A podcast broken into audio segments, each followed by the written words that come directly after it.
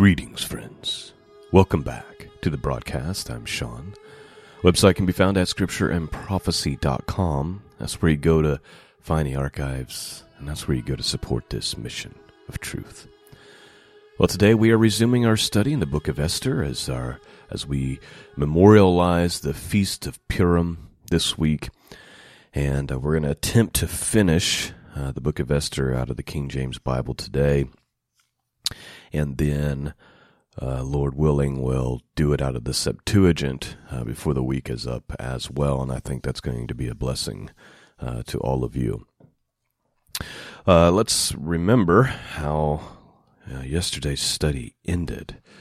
So Esther has been made known of Haman's wicked plot to have all the Jews destroyed, and she her first response is, you, you know, you can't go to the king um, unannounced. you know, you'll be put to death. And uh, let's just read that last little bit here to remember. Then Mordecai commanded to answer Esther Think not with thyself that thou shalt escape in the king's house more than all the Jews. For if thou altogether holdest thy peace at this time, then shall there enlargement and deliverance arise to the Jews from another place. But thou and thy father's house shall be destroyed. And who knoweth whether thou art come to the kingdom for such a time as this? Then Esther, then Esther bade them return Mordecai this answer Go, gather together all the Jews that are present in Shushan and fast ye for me. And neither eat nor drink three days, night or day. I also and my maidens will fast likewise. And so will I go in unto the king, which is not according to the law, and if I perish, I perish. So Mordecai went his way and did according to all that Esther had commanded him. And that is where we ended yesterday incredible faith, incredible boldness and strength and courage being demonstrated here. Uh, beyond what I think we're able to comprehend because Esther had a lot to lose, right? It isn't just risky. She's she's also risking having everything she could ever hope for in this life. She's putting that and her own life on the line for the sake of what's right and for the sake of God's people. With that backdrop, let's begin. Starting with chapter 5. Open up your hearts and let's see what the Word of God has to say for us this morning. Now, it came to pass on the third day that Esther put on her royal apparel and stood in the inner court of the king's house over against the king's house, and the king sat upon his royal throne in his royal house over against the gate of the house. And it was so when the king saw Esther the queen standing in the court that she obtained favor in his sight, and the king held out to Esther the golden scepter that was in his hand. So Esther drew near and touched the top of the scepter. Then said the king unto her, What wilt thou, Queen Esther? And what is thy request? It shall be given thee to half the kingdom. And Esther answered, If it seem good unto the king, let the king and Haman come this day unto the banquet that I have prepared for him. Then the king said, Cause Haman to make haste, that he may do as Esther hath said, so the king and Haman came to the banquet that Esther had prepared. And the king said unto Esther, At the banquet of wine, What is thy petition? And it shall be granted thee. And what is thy request? Even to half the kingdom it shall be performed. And then, es- then answered Esther and said, My petition and my request is, if I have found favor in the sight of the king, and if it please the king to grant my petition and to perform my request, let the king and Haman come to the banquet that I shall prepare for them, and I will do tomorrow as the king hath said. Then went Haman forth that day joyful, with a glad heart.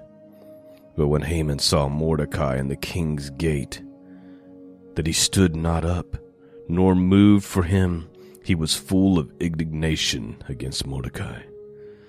Nevertheless, Haman refrained himself, and when he came home, he sent and called for his friends and Zeresh his wife.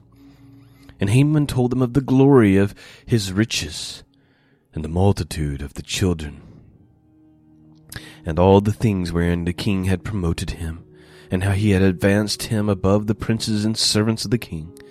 And Haman said, Moreover, yea, Esther the queen did let no man come in with the king unto the banquet that she had prepared but myself. And tomorrow I am invited unto her also with the king. Yet all this availeth me nothing so long as I have, as long as I see Mordecai the Jew sitting at the king's gate. Then said Zeresh his wife, all his friends unto him, Let a gallows be made of fifty cubits high. And tomorrow speak thou unto the king, that Mordecai may be hanged thereon. Then go thou in merrily with the king unto his banquet. And the thing pleased Haman, and he caused the gallows to be made. So please note. For whatever reason, Esther was led, I believe, by God to hold off one more day. So she obtains favor. Uh, she has the banquet, but she doesn't tell him the issue. She instead puts it off another day and says, Can we do this again tomorrow? Now, Haman, being the only man that was invited other than the king, thinks that he's just in high standing. He's on top of the world. He's been promoted. He's got all the wealth. He's got all the power. Uh, he's in the king's favor. He thinks he's in the queen's favor. But he hates that Mordecai, a Jew that refuses to bow down to him and act like he's Lord. So his friends convince him it's time to build a gallows to have Haman hanged. Chapter 6 On that night, could not the king sleep? And he commanded to bring the books of records of the chronicles, and they were read before the king.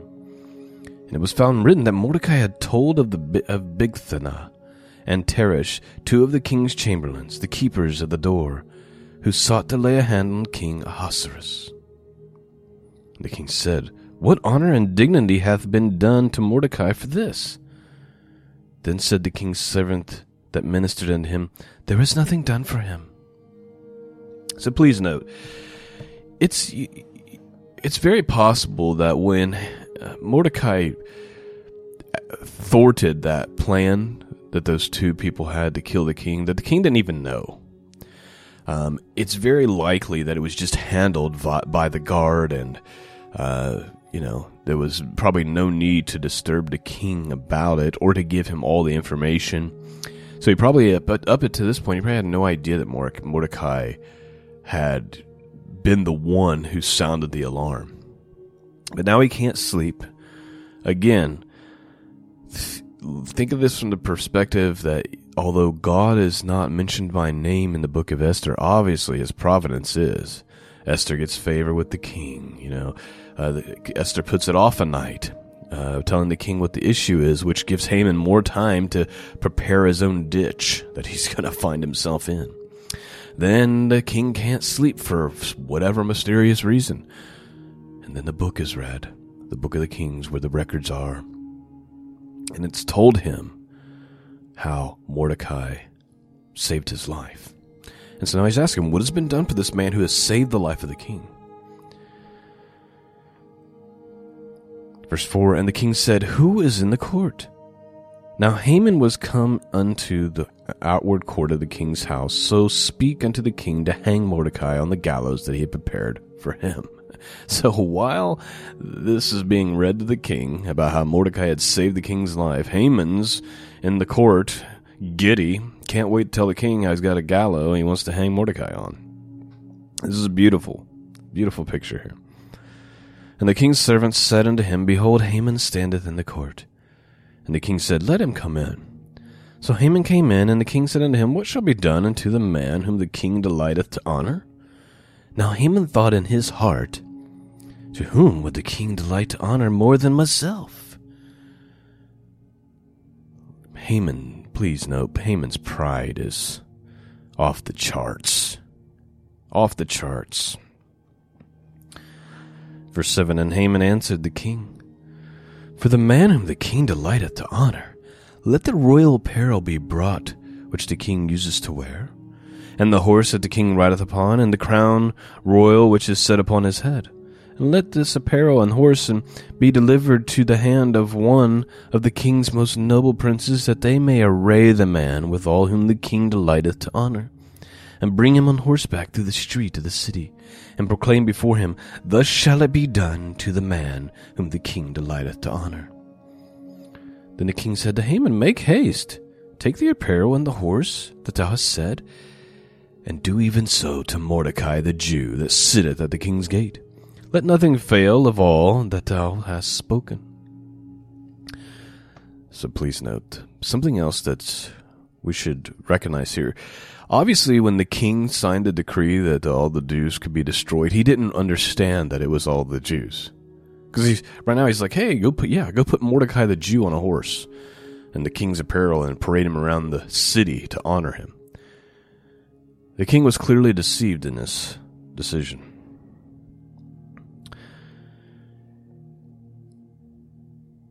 Verse 11 Then took Haman the apparel and the horse, and arrayed Mordecai, and brought him on horseback through the street of the city, and proclaimed before him, Thus shall it be done unto the man whom the king delighteth honor. And Mordecai came again to the king's gate, but Haman hastened to his house mourning, and having his head covered. And Haman told Zeresh his wife and all of his friends everything that had befallen him. Then said his wise men, and Zeresh his wife unto him, If Mordecai be of the seed of the Jews, before whom thou hast begun to fall, thou shalt not prevail against him, but shall surely fall before him. And while they were yet talking with him, came the king's chamberlains and hasted to bring Haman unto the banquet that Esther had prepared. Please note, even Haman's friends and wife didn't know that Mordecai was a Jew until now. And when they hear that, they must have noticed, they must have seen that these Jews, these people of God, are receiving favor in everything that they do. Because when they find that out, they're like, there ain't nothing you can do. If, if this man is a Jew, um, everything you try to do is going to fail. Let's look, look at that again. Then said the wise men and Zeresh his wife unto him, If Mordecai be of the seed of the Jews, before whom thou hast begun to fall, thou shalt not prevail against him, but thou shalt surely fall before him. Very interesting. Let's get to the banquet, chapter 7. So the king and Haman came to the banquet with Esther the queen. And the king said again unto Esther unto the second day at the banquet of wine, What is thy petition, Queen Esther? And it shall be granted to thee. And what is thy request? And it shall be performed, even to half the kingdom.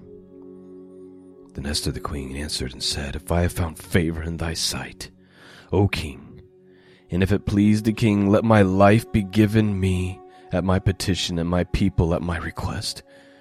For we are sold, I and my people, to be destroyed, to be slain, and to perish. But if we had been sold for bondmen and bondwomen, I had held my tongue, although the enemy could not countervail the king's damage. Then the king Ahasuerus answered and said unto Esther the queen, Who is he, and where is he, that durst presume in his heart to do so? And Esther said, The adversary and the enemy is the wicked Haman. Then Haman was afraid before the king and the queen. The king, arising from the banquet of wine in his wrath, went into the palace garden.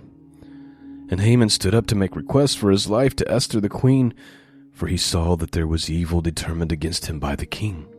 And then the king returned out of the palace garden into the place of the banquet of wine. And Haman was fallen upon the bed wherein Esther was.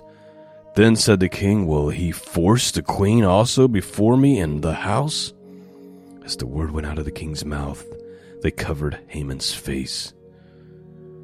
And Harbonah, one of the chamberlains, said before the king, Behold, also the gallows fifty cubits high, which Haman had made for Mordecai, who had spoken good for the king, standeth in the house of Haman. Then the king said, Hang him thereon. So they hanged Haman on the gallows that he had prepared for Mordecai. Then was the king's wrath pacified. So please note. Very quick. Think in 48 hours, Haman went from, you know, his head up high, he's all joyful. Oh, I got invited to the queen's banquet. I'm so special. I'm going to build this gallows. I'm going to hang that Jew that I can't stand. To he's groveling before Esther's feet, and then it, you know it's probably on some like the the the beds, but like not like a bed like you think of uh, necessarily like like what you go to sleep in, but the couches were like in that manner. And the king, who's already livid at uh, by what Esther has informed him of, comes back in, and it lo- and it appears in his sight like Haman's trying to uh, force Esther into some type of intimacy, and he just loses it. And Haman ends up hanging on the very gallows that he had prepared for Mordecai. The scriptures speak often, especially in the Proverbs and in the Psalms, that the wicked will fall into their own pit, that they'll be ensnared by their own traps. This is a beautiful picture of that. All seems hopeless. The decree has went forth. Everyone's going to be destroyed, and it's flipped on its head. May we see this in our day. May we see the wicked who have done all these terrible things, unthinkable, imaginable things to the entire earth, to all people groups across the whole earth. May they fall into their own snares and hang on their own gallows. Let's finish this story. Chapter 8 On that day did King Ahasuerus give the house of Haman, the Jew's enemy, unto Esther the queen. And Mordecai became before the king, for Esther had told what was what he was unto her. And the king took off his ring which he had taken from Haman, and gave it to Mordecai. And Esther set Mordecai over the house of Haman.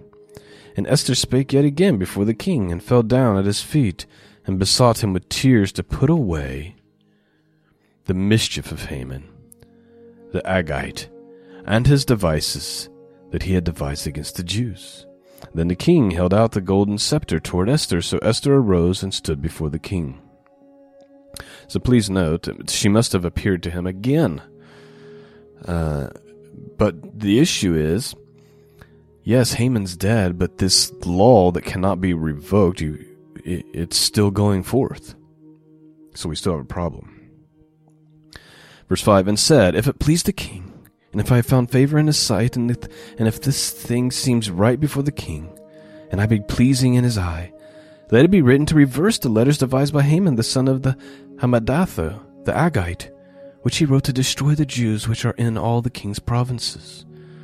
For how can I endure to see the evil that shall come upon my people, or how can I endure to see the destruction of my kindred? Then King Ahasuerus said unto Esther the queen, and to Mordecai the Jew, Behold, I have given Esther the house of Haman, and him have they hung upon the gallows because he laid his hand upon the Jews. Write ye also for the Jews that it liketh you, in the king's name, and seal it with the king's ring. For the writing which is written in the king's name and sealed with the king's ring may no man reverse. Then were the king's scribes called at that time, in the third month, that is the month Sivan, on the three and twentieth day thereof. And it was written according to all that Mordecai commanded unto the Jews and to the lieutenants, and to the deputies, and to the rulers of the provinces which are from India unto Ethiopia, and a hundred and twenty seven provinces unto every province according to the writing thereof. and to every people after their language, and to the Jews according to their writing and according to their language. And he wrote in the king's Ahasuerus' name, and sealed it with the king's ring, and sent letters by post on horseback, and riders, and mules, and camels, and young dromedaries, wherein the king granted the Jews, which were in every city, to gather themselves together, and to stand for their life, to destroy, to slay, to cause to perish all the power of the people and provinces that would assault them, both little ones and women and to take the spoil of them for prey. So please note, can't reverse the decree that already went forth, so we're sending forth a new one that gives the Jews full permission to defend themselves any means necessary, and as a result, they can even take the spoils of those that they defend themselves against. So the thought is that they won't dare to be an attack on them because there'll be no penalty if they fight back. Verse 12 Upon the day in all the provinces of King Ahasuerus, namely upon the thirteenth day of the twelfth month, which is the month Adar, the copy of the writing, for a commandment to be given in every province was published unto all people, that the Jews should be ready against the day to avenge themselves on their enemies. So the posts that rode upon mules and camels went out, being hastened and pressed on by the king's commandment, and a decree was given at Shushan at the palace. And Mordecai went out from the presence of the king in royal apparel of blue and white, and with a great crown of gold, and with a garment of fine linen and purple, and the city of Shushan rejoiced and was glad. The Jews had light and gladness and joy and honor. In every province and every city, whithersoever the king's commandment and his decree came, the Jews had joy and gladness, a feast and a good day. And many of the people of the land became Jews for the fear the Jews fell upon them. Something else that's interesting to note that I think is just a general truth throughout history. Oftentimes, severe threat or persecution to God's people creates revival and a strengthening of God's people. What do we have here? We have a bunch of people converting. They see the blessing that's upon the Jews. They see the uh, the the strong reason to fear them, and they want to be a part of that. We've seen that throughout church history. Persecution happens, but then then the gospel spreads like wildfire. Don't be surprised if you see something similar begin to happen in our day. The whole world has come against God, has come against God's people. They're hostile towards us. They're constantly plotting on how to rid of rid us. It's only going to cause it to spread all the more. We're almost done. Chapter 9. Now, in the twentieth month, that is the month of Adar, in the thirteenth day of the same, when the king's commandment and his decrees drew near to be put in execution, in the day that the enemies of the Jews hoped to have power over them, though it was turned to the contrary, that the Jews had rule over them that hated them. The Jews gathered themselves together in their city throughout all the province of the king Ahasuerus, to lay hand on such as sought their hurt, and no man could withstand them, for the fear of them fell upon all people. And all the rulers and provinces and lieutenants and deputies and officers and kings helped the Jews because the fear of Mordecai fell upon them. For Mordecai was great in the king's house, and his fame went out throughout all the provinces. For this man Mordecai waxed greater and greater. Thus the Jews smote all their enemies with a stroke of a sword, and slaughter and destruction, and did what they would unto those that hated them. And in Shushan, the palace, the Jews slew and destroyed five hundred men. And in Parshandatha, and Dalphon, and Astha, and Poratha, and Adalia, and Ardatha, and Parmashah, and Arsia, and Ardia, and Vajezatha, the ten sons of Haman, the sons of Mattatha, the enemy of the Jews, slew they. But on the spoils laid they not their hand On that day, the number of those that were slain in Shushan the palace was brought before the king. And the king said unto Esther the queen, The Jews have slain and destroyed five hundred men in Shushan the palace, and ten sons of Haman. What have they done in the rest of the king's provinces? Now what is thy petition? And it shall be granted thee, or what is thy request further? And it shall be done. Then Esther said, If it please the king, let it be granted to the Jews which are in Shushan to, to do tomorrow also according unto this day's decree, and let Haman's ten sons be hanged upon the gallows. And the king commanded it, so to be done. And a decree was given at Shushan, and they hanged Haman's ten sons. For the Jews that were in Shushan gathered themselves together on the fourteenth day of the month of Adar, and slew three hundred men at Shushan. But on the prey they laid not their hand. But the other Jews that were in the king's provinces gathered themselves together and stood for their lives and had rest from their enemies and slew of their foes seventy and five thousand. But they laid not their hand on the prey. Please note, it wasn't like it wasn't like all the problem went away. They had to stand for themselves. They were given the authority to do so, but do so, but they actually had to do it. On the thirteenth day of the month, Adar, on the fourteenth day of the same rested day, and they made a day of fasting, of feasting, and gladness. But the Jews that were in Shushan assembled together on the thirteenth day thereof, and on the fourteenth thereof, and on the fifteenth day the same they rested and made glad, made it a day of feasting and gladness. Therefore the Jews of the villages that dwelt in the unwalled towns made the fourteenth day of the month of Adar a day of gladness and feasting, and a good day of sending portions one to another. And Mordecai wrote these things and sent letters unto all the Jews that were in the provinces of the king Ahasuerus, both nigh and far, to establish this among them that they should keep the fourteenth day of the month Adar, and the fifteenth day of the same, yearly. As the days wherein the Jews rested from their enemies, and the month which was turned unto them from sorrow to joy, and from mourning into, into a good day, and they should make them days of feasting and joy, and sending portions to one another, and gifts to the poor. So please note, this is where the Feast of Purim comes from. It became a yearly tradition Uh, when Purim was instituted by Mordecai to celebrate this victory with feasting and being glad and sending portions of food to one another.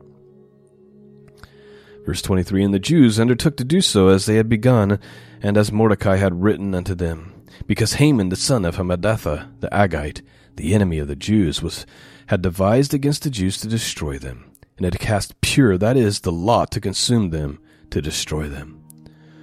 Again, that's where the word Pur or purim comes from, is because Haman cast lots uh, to kind of determine when he's going to have the Jews destroyed.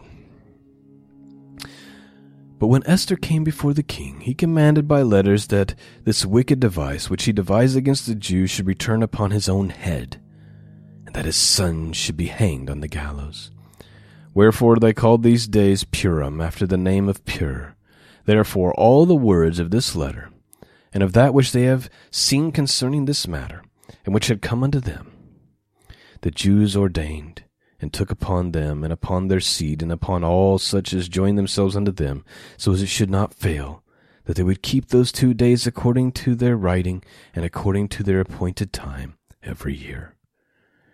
And that these days should be remembered and kept throughout every generation, every family, every province, every city, that these days Purim should not fail from among the Jews, nor a memorial of them perish from their seed.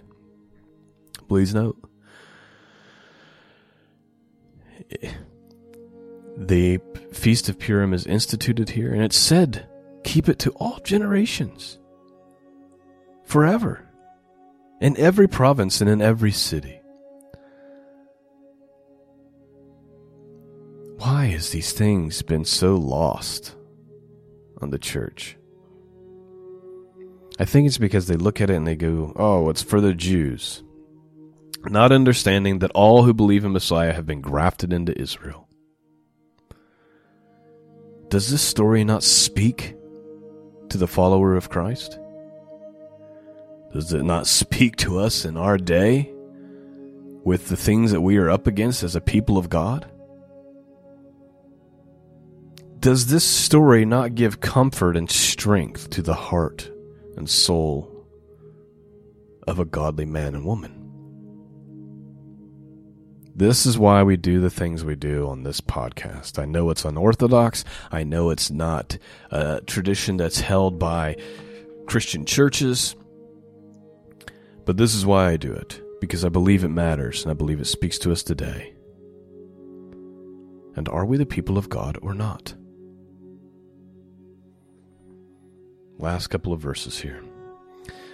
Then Esther, queen, daughter of Abihail, and Mordecai the Jew wrote with all authority to confirm that this second letter of Purim. And he sent letters unto all the Jews into a hundred and twenty and seven provinces in the kingdom of Ahasuerus with words of peace and truth. To confirm these days of Purim in their time appointed according to Mordecai the Jew, and Esther, queen, had enjoined them. And they decreed for themselves and their seed the matters of fasting and their cry and the decree of Esther confirmed these matters of Purim, and it was written in the book. And King Ahasuerus laid a tribute upon the land and upon the isles of the sea, and all the act of his power and of his might, and the declaration of the greatness of Mordecai, whereunto the king advanced him, are they not written in the book of the chronicles of the kings of Media and Persia? For Mordecai the Jew was next unto King Ahasuerus, and great the Jews, and accepted the multitude of his brethren, seeking the wealth of his people, and speaking peace unto all his seed. Well, there you go, my friends. That is our study in the book of Esther. And our first half of our Purim readings and celebration. I pray you've been blessed. Thank you for your prayers, those of you who pray for the podcast. Thank you for your support, those of you who financially support the podcast. Couldn't do it without you, and it's much appreciated. Peace and grace be with all of you. And until next time, God bless.